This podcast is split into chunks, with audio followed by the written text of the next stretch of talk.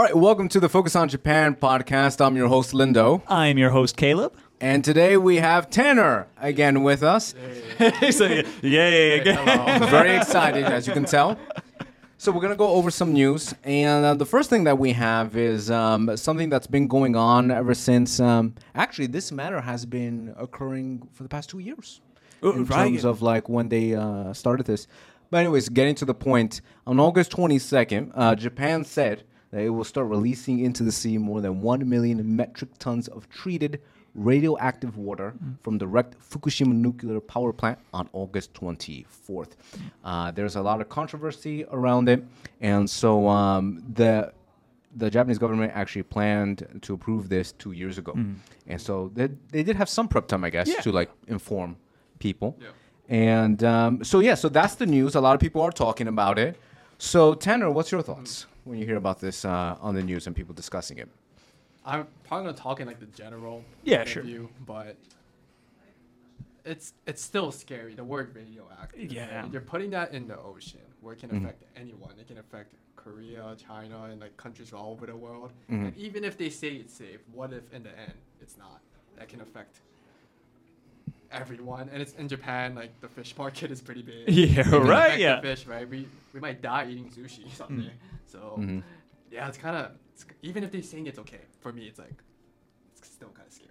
Okay, that's fair. Yeah, that's no, fair. I get it. A I lot of people agree, uh, agree to that. Mm. What about no, you? No, I agree. So I, I one hundred percent. I think this is largely an optics issue because uh, we've been ready. They've agreed this is a safe, and not only is it safe, it is well below what is accepted as a safe level of uh, remaining like radioactive radioactive isotopes left in the water. It has been uh, approved by like all the necessary governing bodies, uh, managed by the U N, all this stuff. Uh, all the surrounding countries have done it. Like even Korea was a huge, like uh, hugely against this, but even they came around after looking at the uh, at the data and you know all the different approvals coming through. They've said we accept this, um, and, and so so all this to say that radioactive is a very scary word, mm-hmm. and it is important not to just like appeal to like our base fears and just go, oh, it's scary. We need to like let's just not do anything. We do need to like get rid of the water. Movement needs to be taken on this, um, and I think that we're probably correct to be doing it now.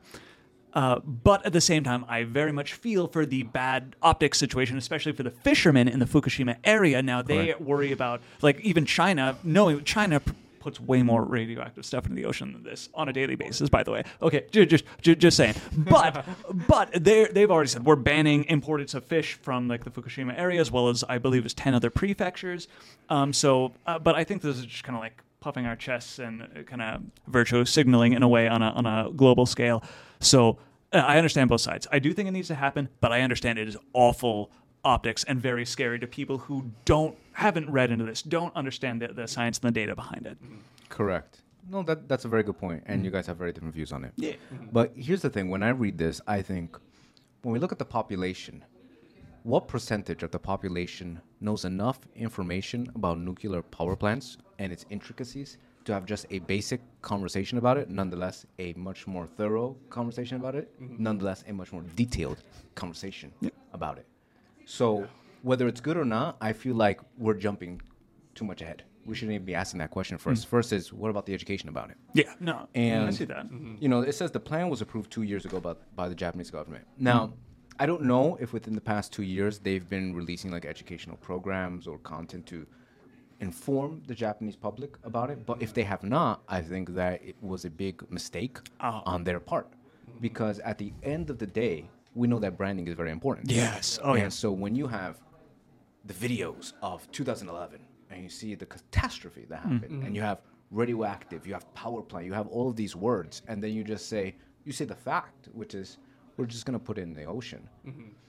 It's very obvious to why people would have a heart attack when yeah. they hear that. So like for me too, I haven't really looked in detail. Sure. So when you first mm-hmm. hear it, you're like, radioactive, are we going to be okay? Right. Correct. And then when you do decide, well, you know what, I'm going to take a step and look a little into it. They use all of these words, a lot of big words, scientific words they they would use within the community. Sure, yeah, of course. It's yeah. fine. But you need to explain it to the public. Now, that doesn't mean once you explain it to the public that everyone's going to agree with it. Right. Right. Um, based on, because we I looked more into this before we actually spoke about it, I still question it. Hmm. And so even though you said, you know, there have been governing bodies that have hmm. approved it, that's fine, but we're not going to see the long-term effects of this until after we accept it. Oh, sure. Right? So I'm not going to be the first one to be drinking water from Fukushima or from having rice from Fukushima, and that may be sad to say, I'm sorry, but that's just something I'm not going to do.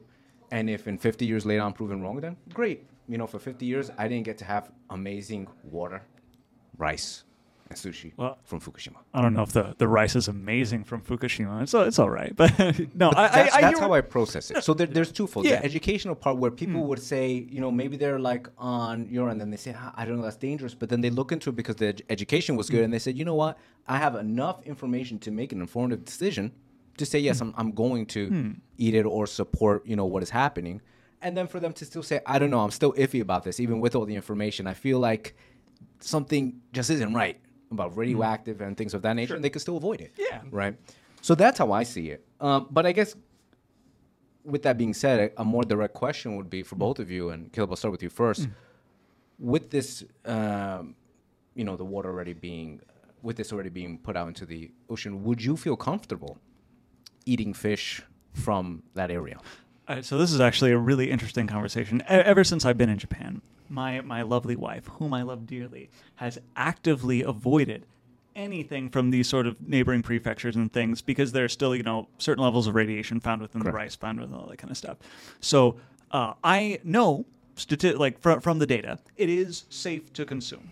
Um, it, it, at it, like the levels it's at. In fact, again, like I said, it's even well below the safe levels. Um, but my wife asked that I don't, so I don't. So that's that's a big one there. But, in, but she like, saw the data and she doesn't accept it, or uh, again, uh, like we've had this conversation about feelings are, are very important, and uh, and so we can we can know something to be true, but still feel very strongly in the opposite direction, and that is incredibly powerful. I agree with you that education is huge on these sorts of issues. Not even just Fukushima, just like everything in general, particularly within like governments, politicians tend to be very bad at educating people on like these sort of difficult issues or like their major wins or things like this um, that the, the public should be made better aware of. Um, so, but but again, to get back to your question, Um, would I eat it? Like if I'm go to my friend's house and like, hey, fish from Fukushima, I'm probably not even gonna blink. Like I'll just be like, yeah, I'll eat it. I, if one fish gives me radiation poisoning, like that's life, man. Like, damn. But am I gonna go there and just like get like waist deep in the onsen and start like gobbling down the rice, just like full hog? Probably not. Okay. Okay. What about you, Tan? Yeah. So. Well, try to keep it simple. At first, I think I'm mm-hmm. going to freak out and be like, I'm okay, not going to eat it. That's yeah, fair. yeah, yeah. And then that's you're fair. probably going to forget about it. Yeah. Oh, yeah. Well said. Very well said. Yeah, that's so that's my answer. Okay. I, I'm probably going to forget about it after, I don't know, a week or two maybe. Yeah. Mm-hmm. And yeah, so I'm just, I feel like that would be for everyone too. I, uh, think I really think so. Yeah. I think it's a hot button issue now. And then just as the news cycle rotates, just people forget about it. Next thing you know, like Fukushima rice is like twenty percent off at the grocery store, and you're just like, oh, twenty percent off. That's what you're looking at, not the not the Fukushima yeah, perhaps label. It could happen. So, it could happen. Yeah. Okay, cool. Yeah, this is a big topic. We're not going to get too deep into it, but I was just curious about yeah. our thoughts on it. All right, so we'll go to the next one. What we have here is uh, the police raise awareness about trash disposal rules in Kobe amid rise in foreigners. And so, speaking of educating the public, right? How timely, exactly. Let's go. So it goes on to say, this article, um, it says that they want to focus on, let's see, the rules about putting mm-hmm. out trash, as the area is hosting a rising number of, uh, it says Vietnamese residents, mm-hmm. but also visitors as well. Sure. They said there have been many cases of garbage being left on the streets as it was not put in designated plastic bags or separated mm-hmm. properly.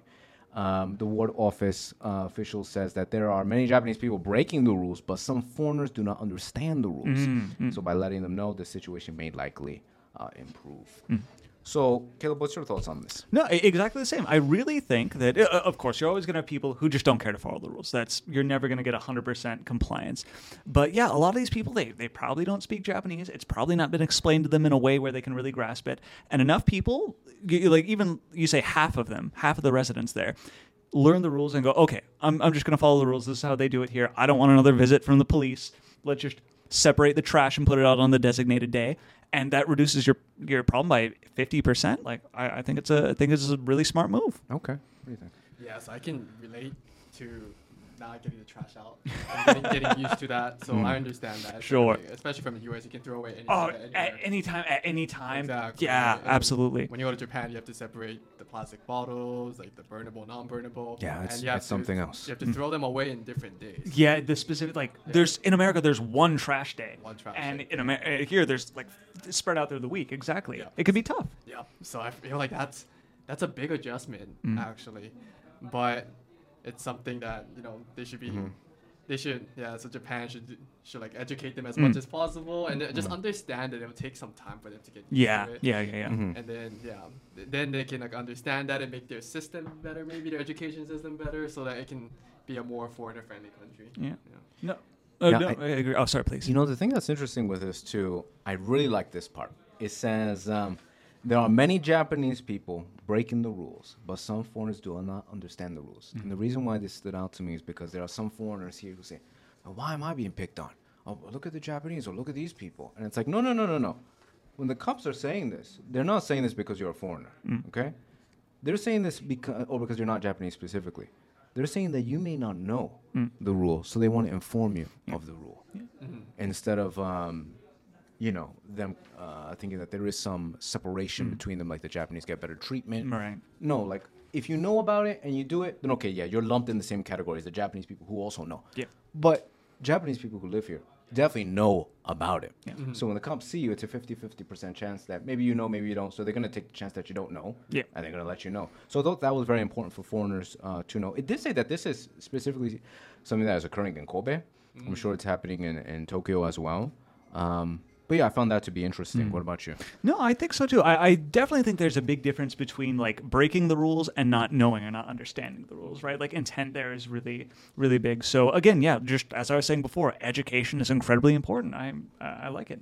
And another thing I want to talk about is like it's how they inform them, right? Right. Like, police yeah. can inform Japanese people in Japanese normally mm. in mm-hmm. a polite way, but these police people don't know like English. Mm-hmm. Or Vietnamese in yeah, this case here. Yeah, they could accidentally say in a way that sounds offensive, so they think yeah. they're getting discriminated. Mm-hmm. Yeah, no, that's a good point. Yeah. That's why I mentioned this here. I think creating some type of program to help, because you also mentioned, which is very true, we've all experienced mm-hmm. it. You come to Japan, and they say, oh, you have to have you have to separate the trash into like fifteen different bags. yeah. And you're like, what's going on? I only yeah. use one bag in the U S. What, what's happening here? Mm-hmm. Right. So that is a, a huge like cultural shock, yeah. right? And a huge yeah. adjustment as well. So when you have yeah. that plus not knowing it and not being taught in a way that you would actually understand it, mm-hmm. I think it, be- it becomes much more difficult. Well, and also it's it's like not intuitive either, right? Yeah. It's uh, like like the different separations, the different days and stuff. Yep. And as, yeah. Th- so like there's like this extra layer obscuring it as well. Like mm-hmm. most situations you think you can look at it and just like, oh, I'll figure this out eventually.